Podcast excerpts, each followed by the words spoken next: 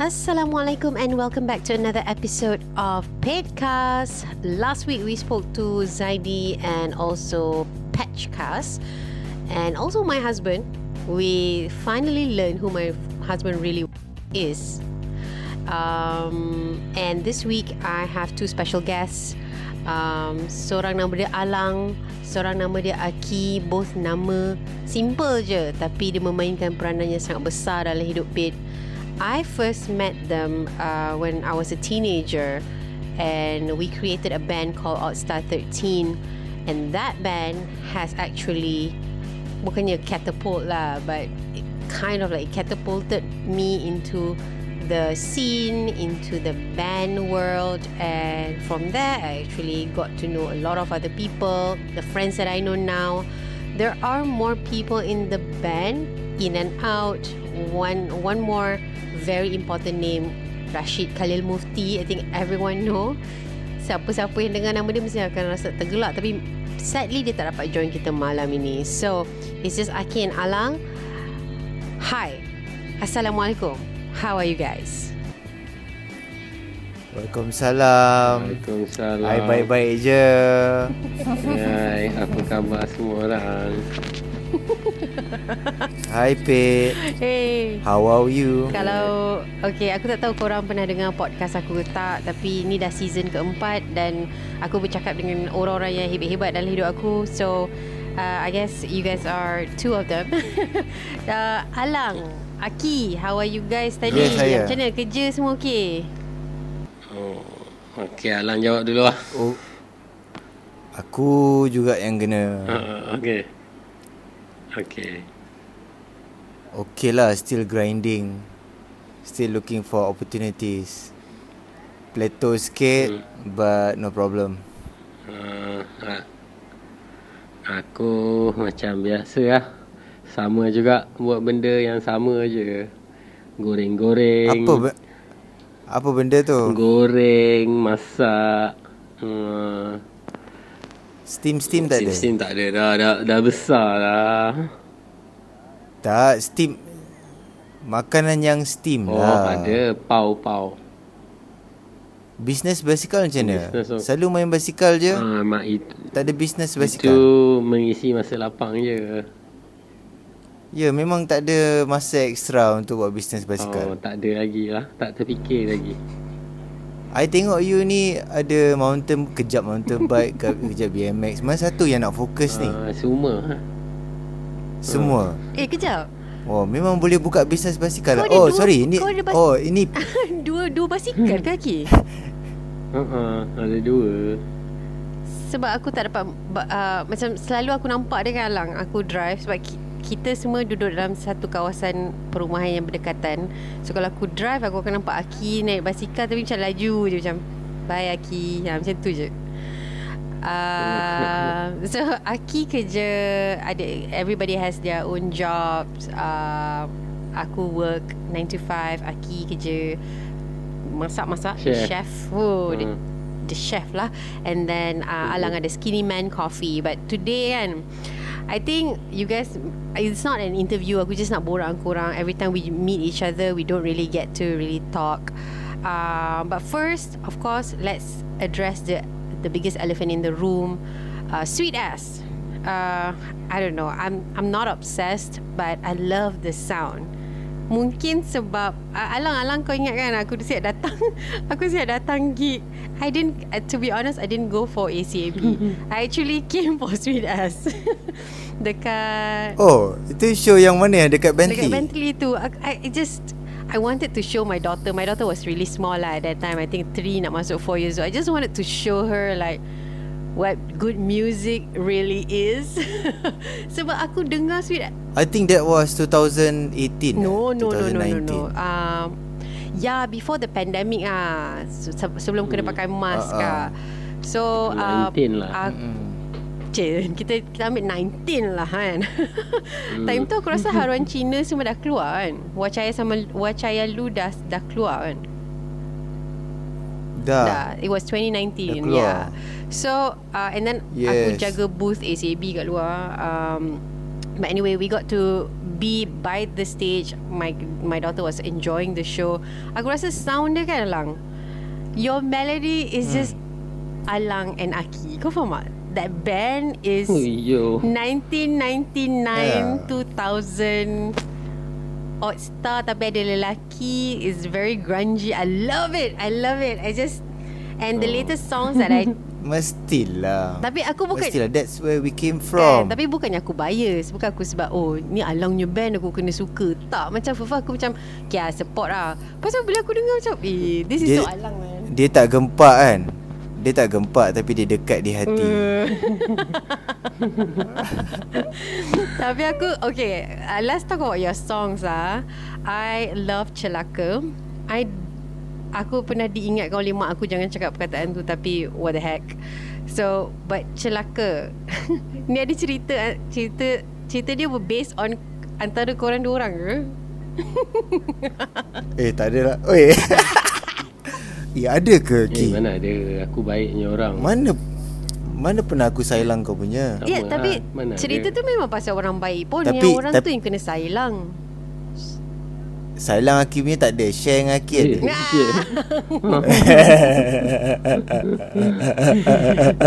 I don't know. Tapi cerita tu macam spesifik je. Pasal macam harta. Aku macam, weh, ni pasal seseorang sial. Tak ada. um, Dia mula-mula the first few lines tu of course lah random. Lepas tu bila dah sampai ke line ketiga macam tu, aku dah mula nampak lirik lagi mana. Lepas tu aku dah mula gelak-gelak sebab aku realise aku ada idea nak tulis pasal pasal something like cerita badak sikit. Kenapa badak? Tapi tak adalah badak sangat. Tahu tak macam at one time kita semua uh-uh, at one time bukanlah macam literally cerita badak, tapi dia macam mengingatkan pada zaman tu macam uh, around that time kita clueless about earning so much money. Clueless about looking for opportunities to get like so much money lah. Mm-hmm. So zaman zaman tu semua orang pun macam kalau timbul timbul satu seorang perempuan dalam grup lelaki kat mana semua berbol. Mm, semua jadi langau. Ah so hilai lu. So ada jadi. So seorang dapat. So aku bayangkan aku buat macam aku bayangkan Izora lah, konon-kononnya kat Izora kan. Ingat tak Izora? Tempat kita lepak dulu. Eh, aku tak ingat. Aku tiba-tiba tak ingat. Je ada seorang ingat. Tiba-tiba seorang uh, perempuan wujud tu semua nak kawan dengan dia. Sekali tiba-tiba dia pilih salah satu, one of the boys. Lepas tu they got together. Dan dalam diam ada member lain pun suka. Lepas tu dalam diam kena sailang. Lepas tu seorang ni Seorang ni dah merajuk bawa diri. Tak macam mana terjebak M L M kan. Zaman tu lama je lah kan. Zaman tu M L M Ter, Terjebak M L M kan. Bayangkan zaman tu kan, terjebak M L M. Lepas tu terus macam wow, dia ni berjayanya. Lepas tu kalau siapa faham uh, perempuan tu kena pergi balik kat dia lah, nak buat lagu tu inter- interesting. So So lagu tu sebenarnya So lagu tu sebenarnya macam kalau siapa-siapa betul-betul faham, dia bukan pasal the perempuan being celaka ke ataupun the kawan yang sailang dia celaka. Dia pasal this guy manage to dapat balik dengan salah satu cara popular untuk jadi kaya masa zaman tu. Dan dan dan dan the feeling was different lah back then. It was like macam mana datang opportunity ni kan, apa benda semua ni, mana kau jumpa idea business ni, tahu tak? Sekarang kan it's like a It's like a norm dia, semua orang dah tahu lah networking.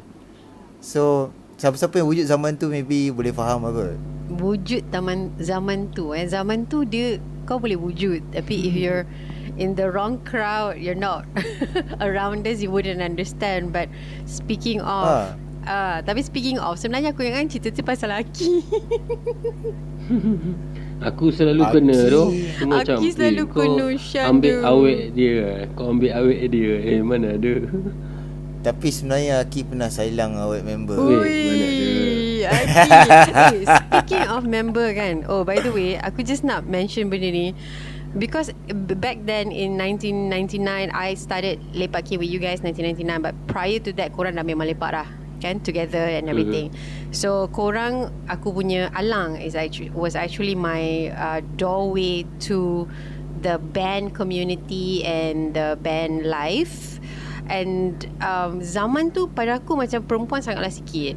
And when Alang cakap mm. pasal perempuan datang ke dalam kepada kami, yeah, yeah. dia tak zaman bermaksud aku sebab so, aku bukan perempuan pada dia orang. I was one of the boys, always happy to be one of the boys. But baru-baru ni I just watched, okay, so that was about Celaka, right? I love the song. If you guys haven't heard the song, oh my god, it's on YouTube. It's, it has hundreds of thousands of views already kan. uh, Aku rasa korang punya music video, mm. maybe because the melody is just so good. So I recently just watch, korang dah tengok Woodstock ninety-nine punya documentary dekat Netflix? Belum, belum lagi, but people been talking about it. Belum, okay. belum ada Jadi, masa. Okay, uh, tapi kan sebenarnya bila korang tengok balik korang akan tergelak, okay? Sebab macam that was the time, nineteen ninety-nine was the time when everybody, especially hmm. member, member is our friend, nama dia member. Dia nak jadi Limp Bizkit. Lepas tu semua orang nak jadi Limp Bizkit juga. Lepas tu macam nineteen ninety-nine was all about rap, call lah, semua benda band-band macam tu. And aku tak aku tak terlepas ya. Aku pun ada crush-crush kat mamak-mamak yang band-band rap, call, rap, call and everything. But you guys have to watch it lah. But kalau korang tak tengok lagi, kita tak payah cakap pasal benda tu eh. Okay. Tak, if you're, if you're talking about member kan. Ingat tak zaman tu dia? dia dia combinekan zaman tu dengan Tupac. Dia nak jadi Tupac. Oh. Lepas tu dia pun nak jadi dia pun nak jadi Cicanos juga, tapi dia macam nak ada nak, nak ada macam nu, nu metal sikit. Dia pacak-pacakkan rambut dia, tapi depan tu ada key lah. Apa ingat ni? Dia, dia, dia ada letak dia ada lah letak key kat dahi dia. Lepas tu baju tu adalah button button up tapi buka bawah. So dia macam ha, dia macam combine. Tapi kan. pada aku pada aku sampai sekarang aku ingat dia macam dia unik gila. Dia pernah datang uh, Mapelai Bibi pakai baju kelawar mak dia. Kenapa? Kenapa dia pakai baju kelawar mak dia? Ada gig. Aku rasa time tu ada Rector Minus main. Rector Minus was Aki's ex-band, right? Ah, betul. Ah. Member pakai ke Didi yang pakai? Didi kan member. Yeah. Didi eh. Tapi Didi. I, I remember it was like yellow ke apa benda. They were running up and down the street. Uh, uh, aku macam, aku pergi gig tu kot. Yeah, Jalan Walter Grenier tu was a playground lah. There was a band called that. That was your band, right? Satu show je main. Satu show je? Walter Grenier. Yeah. Yeah. Satu show je. I mean I mean macam kau cakap Alang hmm. tadi, macam yelah zaman dulu tak ada anak. Memang aku tak pergi pasal duit kan. Aku tak pergi pasal duit pasal tak ada anak. Macam ada two ringgit boleh je pergi lepak kan. Tak ada duit uh, Pergi pergi rumah Alang dekat Izora dulu. Ada two ringgit itu pun nak beli beras. Lepas tu tinggal ten sen, nak kena call pula kawan dekat public phone. hmm. But those were the good times lah. I mean ada I felt uh, je. Tapi main kuda. Ah, aku baru nak cakap. Tapi aku takut korang tak nak cerita kan. Tapi tu korang lah. uh, But yeah, anyway, back to your songs, right? The next best song for me I like was Aria. I, oh, okay. Yeah. So macam this, the lyrics are so simple. Macam you know, you're you're tired, you get back, you got back from work and everything. It's just so relatable. It's so something that Something that a lot of bands are trying to complicate these days. Aku rasa macam bands are getting more complicated, like, right? The the lyrics. It's just so honest, Alang. Kau tulis semua lyrics ke ataupun with the help of others? Uh, aku tulis semua lyrics. Gempak, Lang. Tapi, tapi at that time, it was so natural. I, uh, we just wanted another band to to main another... ada regular shows lah. Tak tak ada pun plan macam nak nak jadi besar kan. Hmm, tapi tak adalah besar sangat, tak adalah plan macam nak release sell. But now dah macam jadi ada pressure sikit lah. So so sekarang dah macam um, for me personally now sekarang ada macam kurang seronok sikit. Tapi okay je lah, dia punya seronok tu dah lain lah. More like kerja, an entertainer rather than rather than uh, more like entertainer rather than dulu really doing it for ourselves. I know. I guess. I guess. Mm, tapi, tak, everyone will have to get mm. go through. I mean, everyone successful, insyaAllah, will go through that. Mm. Which, to be honest, aku pun tak suka. Hence why I'm no longer singing because it's just it's just tiring kan. Aku rasa macam oh okay, lepas tu, lepas tu expectation orang dah makin tinggi, makin tinggi, makin tinggi. Silap aku, aku pergi join pula band besar. Apa salah? Macam silapnya. Sebab so whatever it is, is a, whatever it is is a product kan. Even if you're doing it for yourself, kalau dah ramai orang suka tiba-tiba, dia automatically jadi product. Lepas tu you dah macam hmm, le- lepas ni nak kena buat lagi best lah kan. Alamak, boring. Tapi nasib baik, semangat nak buat lagu for for ourselves tu um, still lagi apa, it was very fresh before the pandemic. So somehow pandemic tu lama sangat untuk aku. Aku dah macam um, hmm, dah lama sangat pause. Lepas tu dah tak ada that kind of lifestyle. So that kind of feeling macam dah tak ada. Yeah. But but not in a bad I know, way. I know. It's just. But I think it's just the perfect just, time, you know. Just you guys didn't even force it. Uh, Korang tak macam paksa macam, oi, jom, jom, jom. Kita kena buat lagu, kita kena buat lagu, kind of thing. Yeah. But it somehow just nasib works. Masa, nas, uh, nasib baik masa tu, it was very fruitful for us tau. Um, so sekarang ni lagu memang dah siap sampai ke third album. Hmm. Hmm. So sekarang tinggal nak keluarkan-keluarkan je. So Wacaya Lu was the first one, is... right? Ah, uh, first album. Okay, so I have that one. I bought that one. The second one was what? Arya is second, from the second one, is it? Second one kita Arya first one. Okay. The second one would start from Celaka. Okay, so sorry, Celaka is the second one. Okay. And then the third one ni uh, dah ada lagu lah semua, dah siap record. Tak, dah siap dah siap compose nice. Lah belum siap produce, tapi ni semua wujud sebelum pandemik lah, so the feeling was still fresh. Yeah. And then masuk pandemik kan, terus macam dah tak ada that kind of rock and roll lifestyle kan. Lepas tu sekarang dah macam hmm, where was that feeling again lah? Macam mana nak cari balik tulis lagu macam tu? Tak apalah, maybe, maybe maybe dia akan timbul balik, tak tahu, tengoklah. Oh, maybe kita record Oddstar lah. Tak payah. Tak payah. But Aki, kau, uh. I mean, um, Aki is the type yang macam, dia macam, ah, ah. Uh. Tapi dia punya gitar dia macam, the, the melody semua kau buat eh? Kau, kau, I mean, what's your process? Macam I remember Oddstar was like, we started with vocal melody. Padahal macam aku tak pergi kelas lagi time tu, and everything. Aku just ada hmm, hmm, hmm, and we started doing it. And then mm-hmm. korang masuk-masuk, and it becomes like ah, so nice because korang masuk. Aki, what was your process? How did you come in? Hmm, datang dari feel lah. Tengok macam mana lagu tu. Macam selalu Alang akan jadi frontman kan. So tengok ah macam mana dia nak. Lepas tu ah, tengok rhythm pattern juga. Lepas tu banyak buat yang simple lah, sebab dah penat lah nak yang macam susah-susah sangat. So ah, lepas tu dengar preference lagu-lagu band-band luar. Lepas tu um, more siapa tu macam tu je lah tu? Hmm, ada satu band ni lah, dia band biasa-biasa je, U S-nya. Of Love, Of Love, Culture Abuse. Lagi asal, asal nak ada biasa-biasa uh, je. Dia dia bukanlah macam band yang besar. Tak tahu uh-huh. dia dah macam uh, dia dah macam mm, nak layan biasa-biasa je lah. mm. Tapi bila nak record tu try lah yang paling okay kan.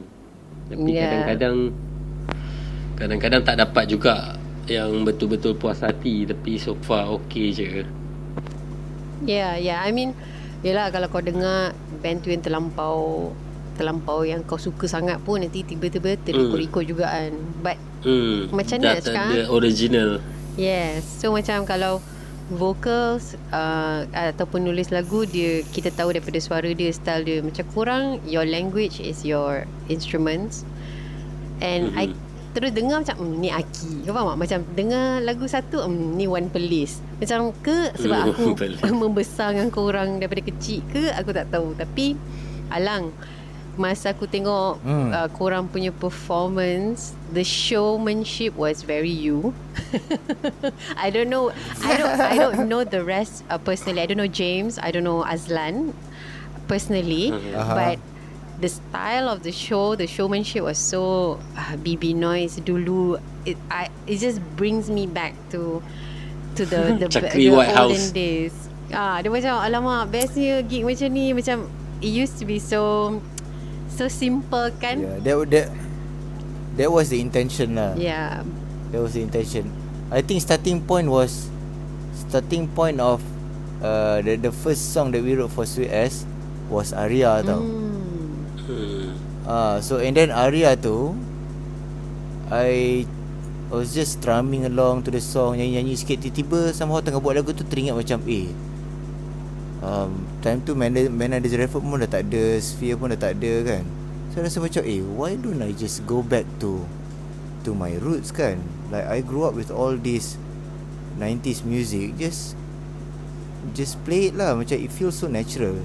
So I cakap kat Aki, Aki jom lah kita main macam-macam feel-feel macam tu, macam Ash, macam Smashing tu semua. uh, Yang easy strumming. You guys made your name in twenty nineteen, and then twenty twenty sampai twenty twenty-one pandemic, and then now it's like everyone tengah macam lepaskan gian, and this is when you guys really go out and and perform. Rasa dia macam mana? Rasa dia Rasa oren tak ada.